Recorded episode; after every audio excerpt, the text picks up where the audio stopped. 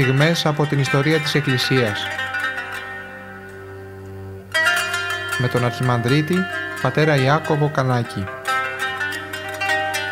Πρωτοσύγγελο της Ιεράς Μητροπόλεως Γόρτινος και Μεγαλοπόλεως.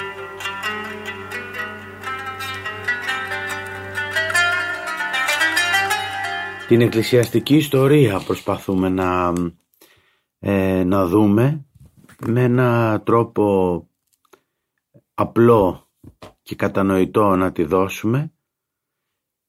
Μας ενδιαφέρει η εκκλησιαστική ιστορία διότι όπως και κάθε ιστορία επαναλαμβάνεται.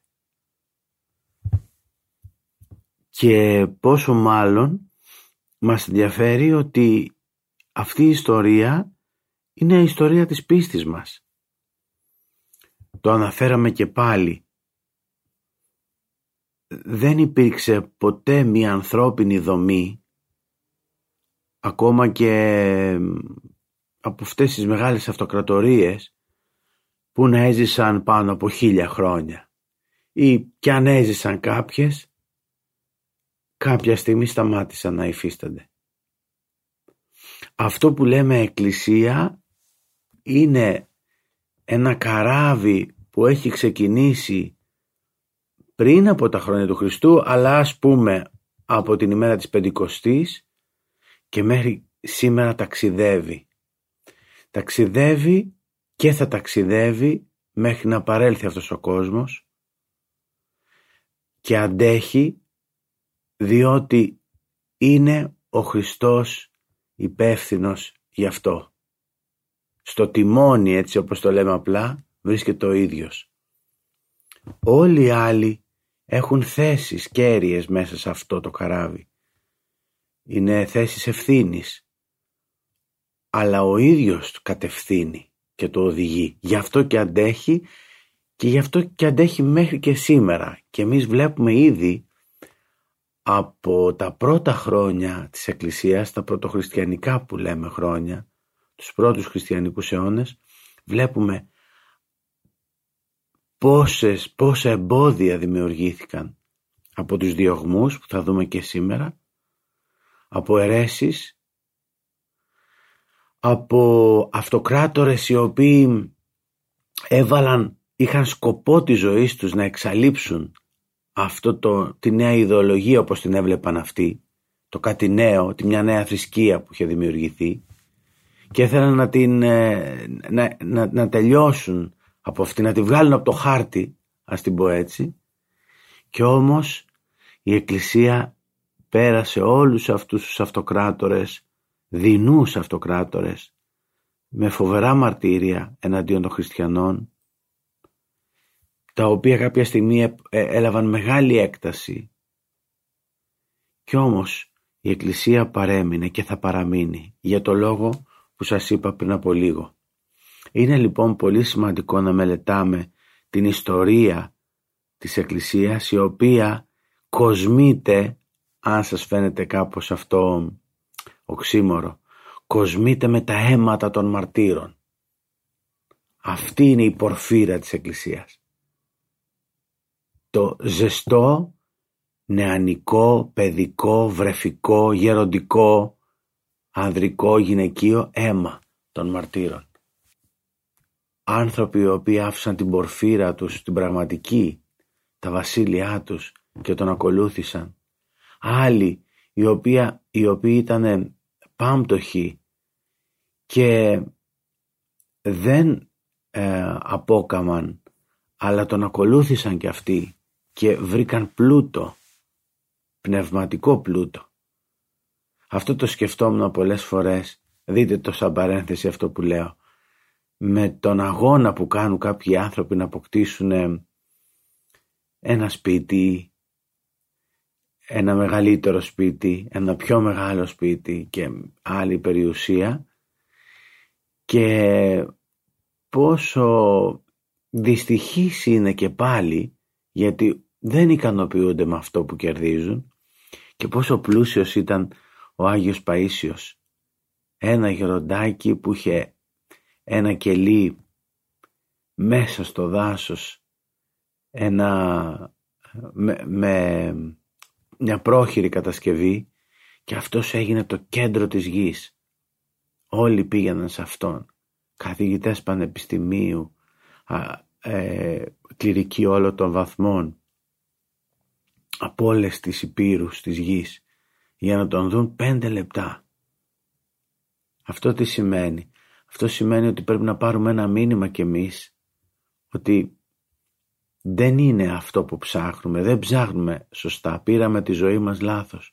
Δεν ψάχνουμε σωστά, δεν είναι αυτό που πρέπει να κερδίσουμε σε αυτή τη ζωή. Και αυτά που συμβαίνουν στην εποχή μας πάλι έρχονται να το δηλώσουν ότι λάθος πηγαίναμε αλλά και πάλι δεν βλέπουμε. Και πάλι δεν βλέπουμε. Ενώ γίνονται τόσα, ε, έχει αναστατωθεί ένας πλανήτης ολόκληρος, ο καθένας κοιτάει το δικό του δρόμο, την καθημερινότητά του και δεν βλέπουμε αυτά τα μηνύματα που έρχονται. Εδώ λοιπόν σε αυτήν την τη συνάντηση που έχουμε θέλουμε να δώσουμε την ιστορία, να δούμε την πορεία της μέσα στον χρόνο, μέσα στους αιώνες. Και έχουμε φτάσει, αφού περάσαμε αυτή την περίοδο την ενθουσιαστική θα την έλεγα, μετά την περίοδο της Ανάστασης του Χριστού, μετά την Πεντηκοστή που ιδρύεται η Εκκλησία, ας το πω και επίσημα, ε, ενώ έχουμε δει τις πρώτες χριστιανικές κοινότητες, τους πρώτους ιεραποστόλους οι οποίοι αρχίζουν και ε, μεταδίδουν το μήνυμα αυτό της Αναστάσεως, της νίκης του θανάτου, παντού, στον τότε γνωστό κόσμο, βλέπουμε ότι η Εκκλησία, το είδαμε και την προηγούμενη φορά, έχει να, ε, έχει να πολεμηθεί από δύο, από δύο πηγές, από δύο πλευρές. Η μία είναι ο ίδιος ο Ιουδαϊσμός, γιατί εκεί γεννιέται, μέσα στο, στην Παλαιστίνη. Άρα από τους ίδιους είναι ο πρώτος πόλεμος και ο δεύτερος είναι από τους Ρωμαίους. Οι Ρωμαίοι οι οποίοι κυριαρχούν στην εποχή εκείνη, Ρωμαϊκή Αυτοκρατορία, φτάνει μέχρι και εκεί και οι δύο αυτοί με έναν τρόπο ε, βίαιο πολλές φορές προσπαθούν να, να εξαφανίσουν αυτή τη νέα πίστη. Είδαμε την προηγούμενη φορά για τους Ιουδαίους πως το κάνανε αυτό. Συνεχίζουμε να δούμε πώς πολεμήθηκε από τους Ρωμαίους. Διακόπτεται η πορεία του χριστιανισμού βία ε, στα χρόνια της βασιλείας του Δεκίου. Ο Δέκιος βασιλεύει στο 249 έως 253. Είμαστε δηλαδή στον 3ο αιώνα. το 248 έγινε μια πολύ μεγάλη γιορτή, φιέστα θα τη λέγαμε, γιορτάσανε τα χίλια χρόνια ίδρυσης της Ρώμης. Αυτό συνδυάστηκε με εκδηλώσεις πολλές, αλλά και με αποφάσεις πολλές και η πολιτεία θεώρησε ότι πρέπει να στραφούμε, έλεγαν, πρέπει να στραφούμε προς την παράδοσή μας. Πρέπει να, να έχουμε μια εσωστρέφεια τώρα. Να πάμε πιο κοντά στα ήθη και έθιμά μας. Να επανέλθουμε στην πατροπαράδοτη θρησκεία μας. Και αυτό θα μας συσπυρώσει. Πραγματικά αν κάποιος θέλει να συσπυρώσει ένα λαό τον στρέφει, τον οθεί γύρω από την ίδια τη γλώσσα του, τον πολιτισμό του και βέβαια τη θρησκεία του. Αυτό ενώνει το λαό. Με τον τρόπο αυτό πίστευαν ότι θα αποκαθιστούσαν την ενότητα και τη δυναμικότητα της αυτοκρατορίας. Ε, εκδόθηκε ένα σχετικό διάταγμα γι' αυτό το οποίο δυστυχώς όπως μας λένε στο έργο τους οι καθηγητές Κουκουσάς και Βαλαής ε, δεν διασώθηκε δεν διασώθηκε αυτό το διάταγμα Όμως εκ των πραγμάτων φαίνεται, εκ των αποτελεσμάτων φαίνεται το τι έλεγε το, το διάταγμα. Προέβλεπε κάποια σημαντικά πράγματα. Έλεγε ότι όσοι είναι υπήκοοι της αυτοκρατορίας θα πρέπει να συμμετέχουν στην κοινή εθνική λατρεία. Και η λατρεία ήταν στον, στους θεούς, στους αρχαίους θεούς. Επίσης, επιβάλλεται η προσφορά θυσίας στο άγαλμα του αυτοκράτορα. Το έχουμε πει ότι ο αυτοκράτορας θέλει να έχει τιμή, ε, να τιμάται ως Θεός και μπροστά του να καίνε λιβάνι. Και αυτό δεν ήταν, ήταν, ήταν υποχρεωτικό για όλους. Ήταν όφυλαν όλοι να αποδεχθούν αυτά, αυτά στους νέους νόμους. Ουσιαστικά πρόκειται για μία θρησκεία η οποία θα ε, υπερίσχυε, θα επικρατούσε σε όλη την αυτοκρατορία. Και μάλιστα είναι φοβερό αυτό που λέγεται ότι δημιουργήθηκαν και ειδικά ας πούμε, οργανωμένα σώματα, ομάδες αυτοκρατορίες οι οποίοι τι έκαναν; Οι οποίοι ε, λειτουργούσαν σαν επιτροπές που έλεγχαν τις κάθε, την κάθε μία οικογένεια. Κατά πόσο τηρεί τους νόμους. Και αν τηρούσε τους νόμους τους εξέδιδε και ένα πιστοποιητικό πίστης. Ένα πιστοποιητικό πίστης το οποίο έλεγε ότι ναι πράγματι αυτοί οι άνθρωποι είναι πιστά μέλη της Εκκλησίας. Συγγνώμη πιστά μέλη της, ε, της θρησκείας έτσι της αρχαίας θρησκείας. Σώθηκαν μας λένε εδώ οι ειδικοί τρεις μας σώθηκαν, μας σώθηκαν, διασώθηκαν κάποιες από αυτές τις βεβαιώσεις δηλαδή έρχεται εδώ η, η επιστήμη της ιστορίας έτσι να επιβεβαιώσει τα όσα λέγονται μέσα λοιπόν τι έλεγε το πιστοποιητικό πίστης; Έλεγε το όνομα, το επίθετο τα χαρακτηριστικά του μέλους αυτούς αυτού της εκκλησίας. Ένα ε, επίσης η θρησκευτική πολιτική ε, της αυτοκρατορίας ε,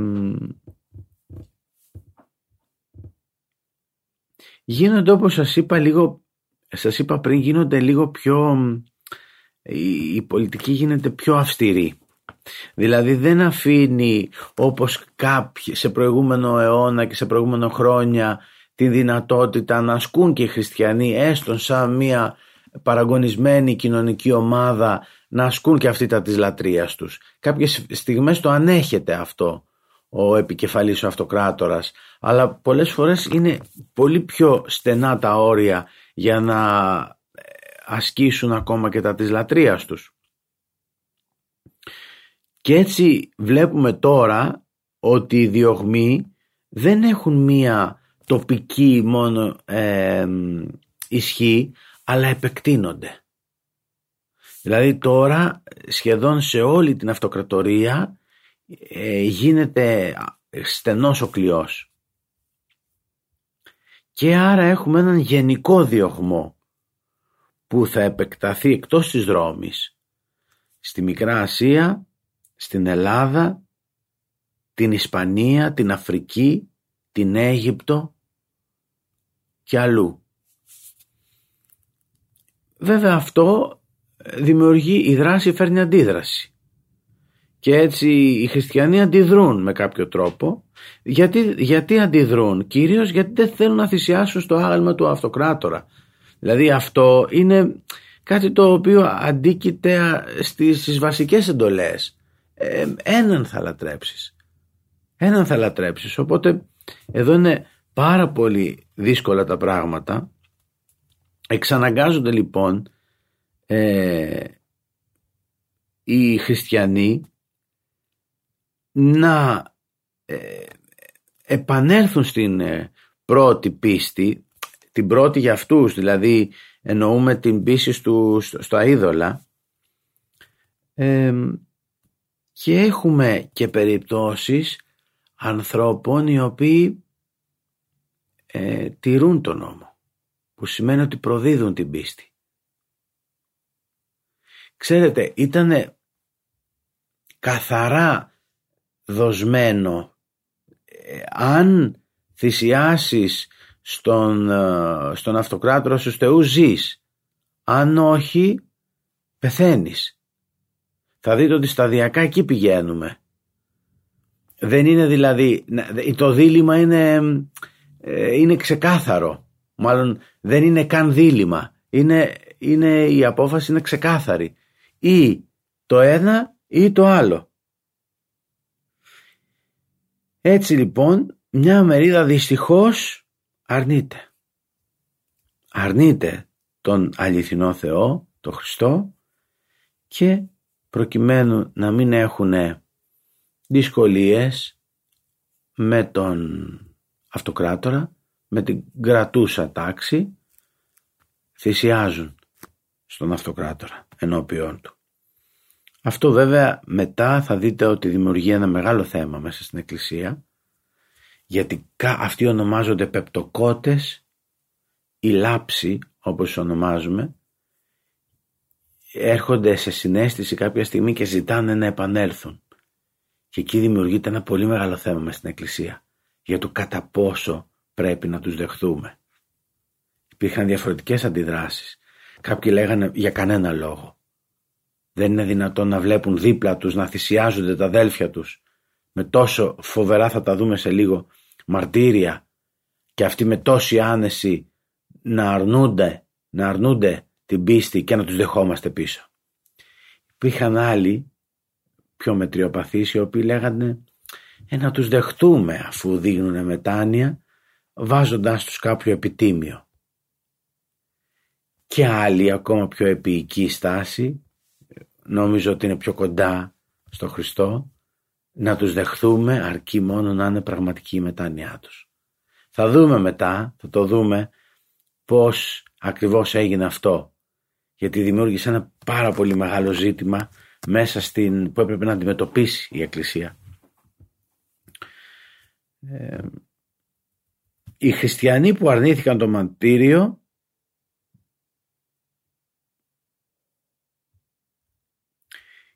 ε, τιμωρήθηκαν με πολύ αυστηρές ποινές. Εννοούμε οι χριστιανοί που ε, οι χριστιανοί που αρνήθηκαν να μαρτυρήσουν ε, οι χριστιανοί που δεν θυσίασαν δέχονται ποινές. Και θα δούμε τώρα ποιες είναι οι ποινές αυτές. Γιατί πώς είχε πώς, πώς τώρα ε, τοποθετείται η υπόθεση. Αφού δεν αρνείσαι αφού αρνείσαι να θυσιάσεις τον αυτοκράτορα αρνείσαι και τον ίδιο τον αυτοκράτορα. Αρνείσαι την ε, εξουσία που έχει. Δηλαδή ένα θρησκευτικό θέμα γίνεται πολιτική, πολιτικό θέμα. Ότι αμφισβητείς τον αυτοκράτορα. Θυμηθείτε το ίδιο γίνεται και για τον Χριστό. Δηλαδή πως πάμε. Δηλαδή, το ίδιο έγινε για τον Χριστό. Δηλαδή εκεί πήγαν να το κολλήσουν. Ότι αρνείται, ε, αρνείται ας πούμε δεν σέβεται το, και, και την, δεν σέβεται και την εξουσία ας πούμε, την κρατική εξουσία. Ποιος είναι λοιπόν, ποιες είναι οι ποινές που θα δεχθούν όσοι δεν θυσιάσουν, όσοι δεν θυσιάσουν στα είδωλα; Η συχνότερη ήταν η, ε, η τιμή η ποινή η θανατική. Θανατική ποινή. Με διάφορους τρόπους. Σταυρικός θάνατος, είδατε, σταυρικός θάνατος και στο Χριστό. Όσοι αρνούνται την κρατική εξουσία, ότι αμφισβήτησε ας πούμε τον άρχοντα δια πειράς,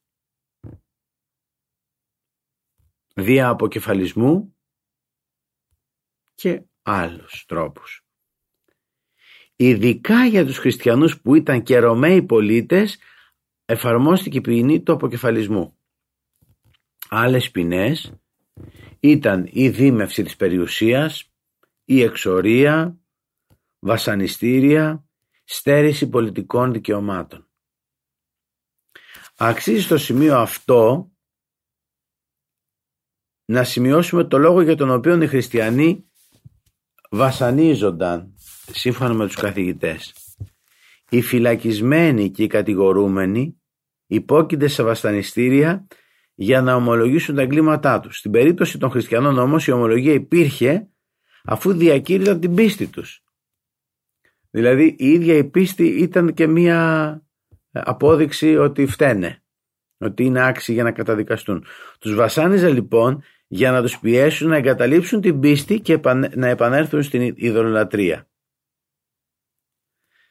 Αυτά όλα γίνονται στην, στην περίοδο που βρισκόμαστε, δηλαδή στον τρίτο αιώνα έχουμε μπει, επί αυτοκρατορίας του Δεκίου. Τώρα, οι διάδοχοι του Δεκίου. Ο Βαλεριανός, 253-260. Εκεί τι γίνεται στα χρόνια εκείνου, οι συνθήκες λίγο βελτιώνονται. Όμως και αυτός ο ίδιος ο αυτοκράτορας και πάλι αλλάζει γνώμη. Το έχουμε δει αυτό πολλές φορές να αλλάζουν γνώμη οι αυτοκράτορες. Δηλαδή ενώ δεικνύουν μία ανοχή για κάποιους λόγους και από γεγονότα που γίνονται ή επηρεασμό που έχουν από άλλα πρόσωπα αλλάζουν τελείως συμπεριφορά. Και έτσι και ο Βαλεριανός εκδίδει δύο διατάγματα 257 μετά Χριστόν απαγορεύει τη χριστιανική λατρεία. Δημεύει την εκκλησιαστική περιουσία και καταδιώκει τον κλήρο. Εδώ έχουμε ε, πλέον ε, η αντιπαράθεση γίνεται μεγάλη Επίσης, το πάει λίγο παρακάτω με ένα δεύτερο διάταγμα, στο οποίο λέει όχι μόνο διώκονται οι χριστιανοί, όχι μόνο διώκονται και οι εκκλησιαστικοί, η ταγή, ο κλήρος, αλλά υποχρεώνουν, υποχρεώνουν τους κληρικούς να θυσιάσουν στα είδωλα. Εδώ πλέον γίνεται ρητή απαγόρευση. Όσοι αρνούνται, καταδικάζονται σε θάνατο. Αν είχαν κάποια θέση μέσα στην κοινωνία, απομακρύνονται από τη θέση αυτή. Και έτσι ακόμα και οι χριστιανικοί ναοί που υπάρχουν οι λίγοι δημεύονται και ο κόσμος χριστιανοί πηγαίνουν στην εξορία. Πολλοί μαρτυρούν και στα χρόνια αυτά και στην Αίγυπτο και γενικότερα στην Ανατολή πόσο αίμα ακόμα έχει χυθεί από αυτά τα χρόνια, από αυτές τις εποχές. Και πάλι οι συνθήκες θα αλλάξουν επί Γαλλιινού 260-268 αφού επιτρέπει στους χριστιανούς να ασκούν ελεύθερα τα καθήκοντά τους. Βλέπετε, συνεχώς υπάρχει αυτό. Συνεχώς υπάρχει μία χαλάρωση και μία ε, περισσότερη έτσι μέρημνα για αυστηρά μέτρα. Αν θέλουμε να πούμε ότι κάτι αλλάζει είναι και είναι μια σημαντική ε, περίοδος που πρέπει να τη θυμόμαστε στην εκκλησιαστική ιστορία είναι κάπου εκεί στο 268 όπου για πρώτη φορά έχουμε κάποια αναγνώριση των χριστιανών. Έχουμε πει ότι θεωρούνται κάποια ακραία ομάδα. Εδώ για πρώτη φορά έχουμε μία ε, αναγνώριση από την πολιτεία η οποία αναγνωρίζει στους πιστούς να τελούν ελεύθερα τις υποχρεώσεις τους, να έχουν εκκλησιαστική περιουσία και οι, οι επίσκοποι είναι οι εκπρόσωποι των χριστιανών. Δηλαδή αναγνωρίζουν ένα θεσμό, το θεσμό των επισκόπων, ως ταγόν αυτής της ε, κοινότητας. Αυτό μπορεί για μας σήμερα να φαίνεται πάρα πολύ απλό και δεδομένο, δεν είναι όμως. Είναι ζητούμενο για την εποχή εκείνη. οι χριστιανοί εκμεταλλεύονται με καλή έννοια αυτή την ανοχή από τις κρατικές αρχές και έτσι ο λόγος συνεχίζεται, ο λόγος του Θεού συνεχίζεται και διαδίδεται ακόμα. Και βέβαια οι, οι χριστιανοί μέσα στη ρωμανική κοινωνία αποκτούν και αυτοί κάποια δικαιώματα και μάλιστα κάποιοι από, αυτού, από αυτούς καταλαμβάνουν και θέσεις ε, στην κρατική ή στρατιωτική εξουσία. Οι χριστιανοί έχουν τη δυνατότητα να εκφράζονται ελεύθερα, να τελούν χωρίς προβλήματα τις ακολουθίες τους και να οικοδομούν ναούς. Τόπους δηλαδή ε, λατρείας. Αυτή η κατάσταση θα μας πάει μέχρι το 305 περίπου, μπαίνουμε στον 4ο αιώνα, στα χρόνια τα, της βασιλείας του Διοκλητιανού. Ο Διοκλητιανός είναι ο νέος αυτοκράτορας, είναι ένας πολύ δυναμικός αυτοκράτορας, ε, θέλει και αυτός να αναδιοργανώσει το κράτος του, αυξάνει ε, την, ε, τις δικές του αρμοδιότητες ως ε, κεντρικό πρόσωπο της πολιτικής σκηνής επιβάλλει κάποια πειθαρχία στο στρατό και στη διοίκηση και χωρίζει αυτό που θα δούμε και εμείς το έχουμε θα, θα, το, θα το θυμάστε χωρίζει σε τέσσερα τμήματα την ε, αυτοκρατορία. Ε, είναι αυτό που λέμε τετραρχία. Χωρίζει σε τέσσερα μέρη την αυτοκρατορία και βάζει επικεφαλή σε κάποιον, ε, σε κάθε ένα από αυτά, ένα δικό του πρόσωπο. Να πούμε ότι πολύ σημαντικό ρόλο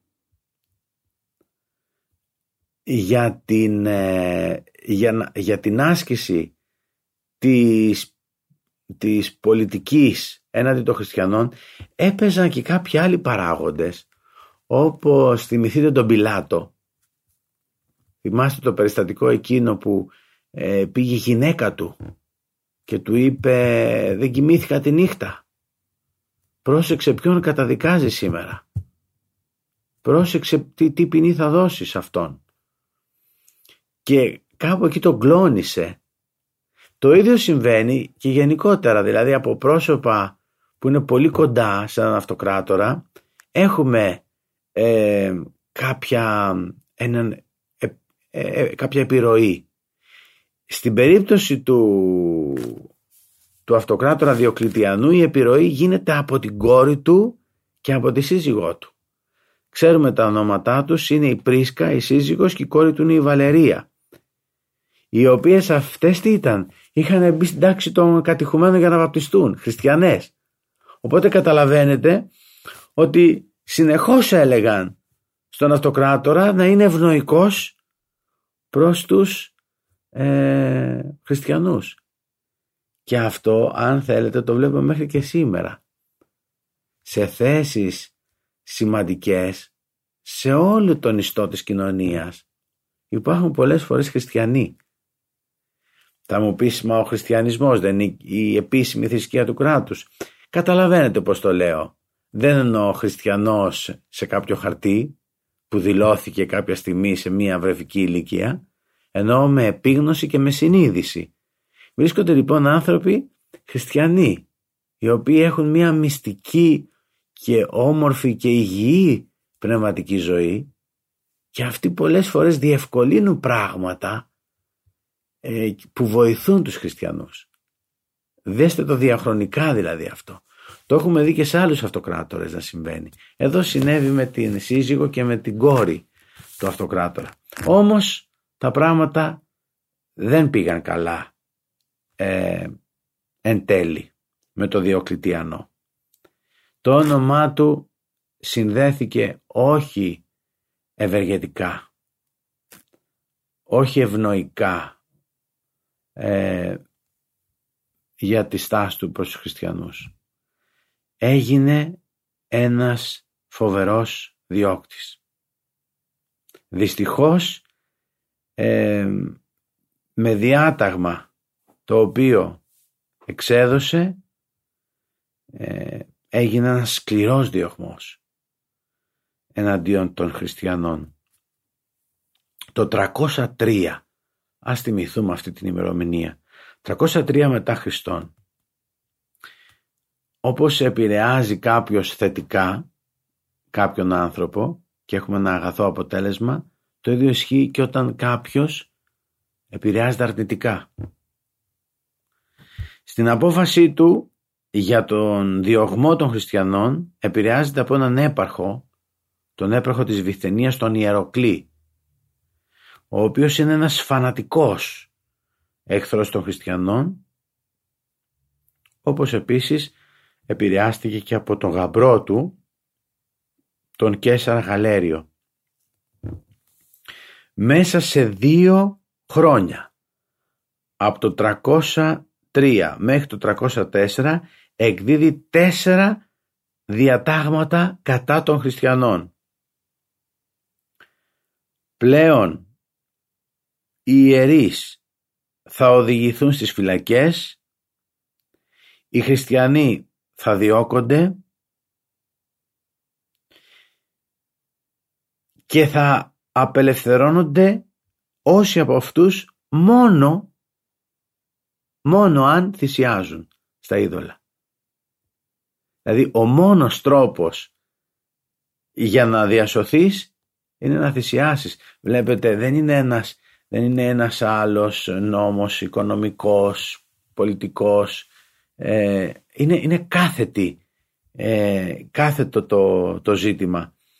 Όποιος ε, θυσιάζει στους θεούς θα αποφυλακίζεται. Όλοι οι πίκοοι της αυτοκρατορίας υποχρεωτικά θα τελούν θυσία στους θεούς. Αν κάποιοι χριστιανοί αρνούνται, φυλακίζονται όπως είπαμε, στέλνονται σε ορυχεία ε, όπου υπάρχουν πάρα πολύ δύσκολες συνθήκες εργασίας και ουσιαστικά όταν στέλνεις κάποιον σε αυτό το χώρο είναι σαν να τον στέλνεις στο θάνατο και μάλιστα στον αργό θάνατο και τον βασινιστικό, τον καθημερινό θάνατο. Ε, σωματικές τιμωρίες, το αξιοπρόσεκτο στο διωγμό είναι ότι η μεγάλη πλειοψηφία των χριστιανών αρνείται να εγκαταλείψει την πίστη. Με αποτέλεσμα, ξέρετε ποιο ήταν το πρόβλημα; Να μην χωρούν οι φυλακές. Ήταν τόσοι αυτοί που δεν αρνούνταν την πίστη που το πρόβλημα ήρθε από αλλού. Για τον αυτοκράτορα δεν είχε χώρους πλέον να βάλει όλο αυτόν τον κόσμο οι οποίοι μετά από τόση πίεση δέχονται, που δέχονται να μένουν σταθεροί στην πίστη. Οι διωγμοί του Διακλητιανού εννοείται ότι ισχύουν για όλη την αυτοκρατορία Μικρά Ασία, Αφρική, Ιταλία, Παλαιστίνη, Αίγυπτο, Γαλλία, Ισπανία, Βρετανία και είναι η περίοδος η, οποία, ε, η οποία είναι ο χρυσός αιώνας, ας το πούμε έτσι, των μαρτύρων.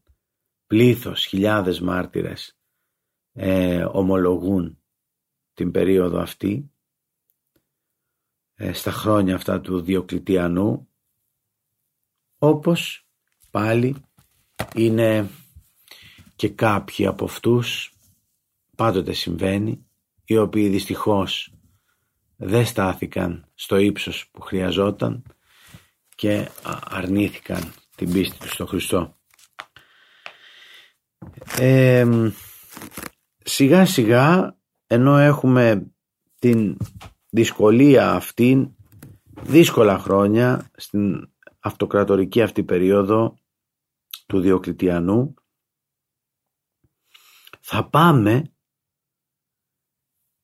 και σε κάποιες καλύτερες αποφάσεις οι οποίες θα έρθουν ε, είναι ρωμαϊκά διατάγματα που βοήθησαν και οδήγησαν στην αδεξιθρησκεία. Διατάγματα δηλαδή τα οποία άφηναν σιγά σιγά ε, τη δυνατότητα σε κάθε Ρωμαίο πολίτη να ασκεί τα της λατρείας της πίστης την οποία ανήκει. Στην αυτοκρατορία υπάρχει μια αναταραχή, δυστυχώς δεν έφερε αποτέλεσμα όλος αυτός ο διωγμός. Ο διωγμός εναντίον των χριστιανών έφερε αναταραχή μέσα στην αυτοκρατορία. Αυτό που δεν ήθελαν ποτέ οι, οι αυτοκράτορες. Οι αυτοκράτορες ήθελαν μια ήσυχη κοινωνία. Να πορεύονται με ειρήνη, να έχουν και αυτή τη θέση τους, τα προνόμια τους και να ζουν αυτοί καλά και εμείς καλύτερα. Έτσι θέλουν να πάνε, να, να, να πηγαίνει. Η ιστορία όμως δυστυχώς υπάρχουν εντάσεις, υπάρχουν αναταραχές, υπάρχουν ε, κοινωνικά προβλήματα.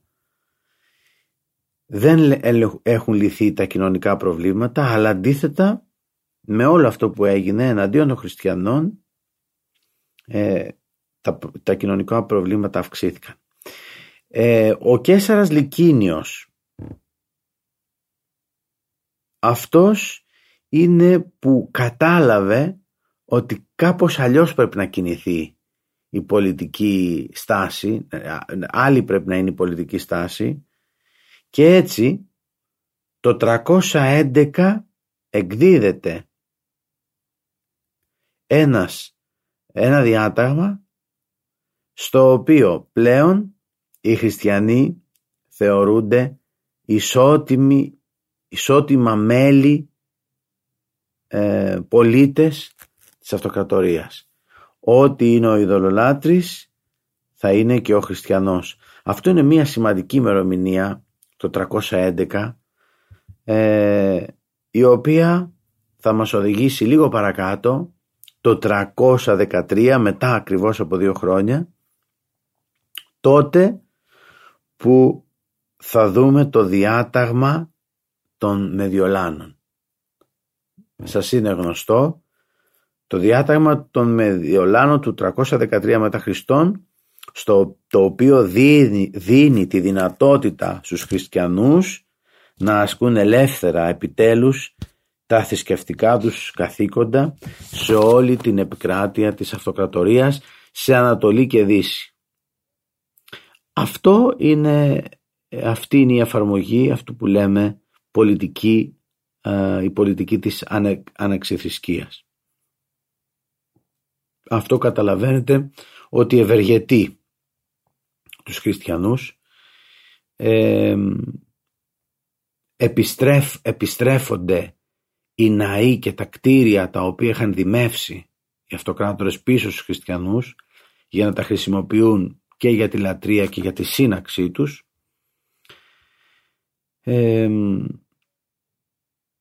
Και έτσι κατορθώνεται αποδιοκομμένη η Εκκλησία και από απογορευμένη θρησκεία να καταστεί σε λίγο καιρό με το Μέγα Κωνσταντίνο ε, η επίσημη θρησκεία της αυτοκρατορίας.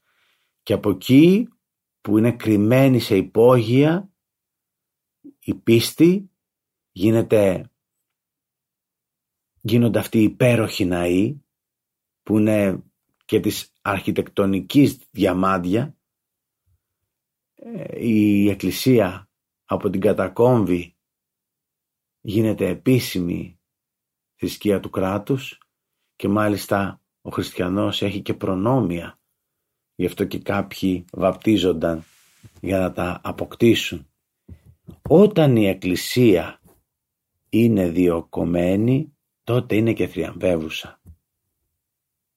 Όταν η εκκλησία γίνεται επίσημη θρησκεία μπορεί και να χάνει και κάτι από τη λαμπρότητά της. Όταν η Εκκλησία είναι διοκομμένη έχουμε χιλιάδες μάρτυρες. Θα το δούμε όμως την επόμενη φορά αυτό, ε, αφού πρώτα δούμε πάλι την επόμενη φορά και τις συνέπειες των διωγμών. Γιατί οι συνέπειες των διωγμών, θυμηθείτε, θα, έχουν και θα είναι και θετικές. Δηλαδή πλήθος είναι αυτό το πλήθος είναι οι μάρτυρες και οι ομολογητές. Αυτή η καινούρια ε, τάξη των Αγίων. Ομολογητές και μετά θα ακολουθήσουν οι απολογητές. Είναι καινούργιες τάξεις οι οποίες δημιουργούνται γιατί η ανάγκη το, το, το, έχει, το, το φέρνει στο προσκήνιο αυτό. Ε, θα τα δούμε όμως την επόμενη φορά αυτά. Ε, ξετυλίγοντας αυτό το νήμα της εκκλησιαστικής ιστορίας που προσπαθούμε ε, να ε, προσπαθούμε να ξετυλίξουμε.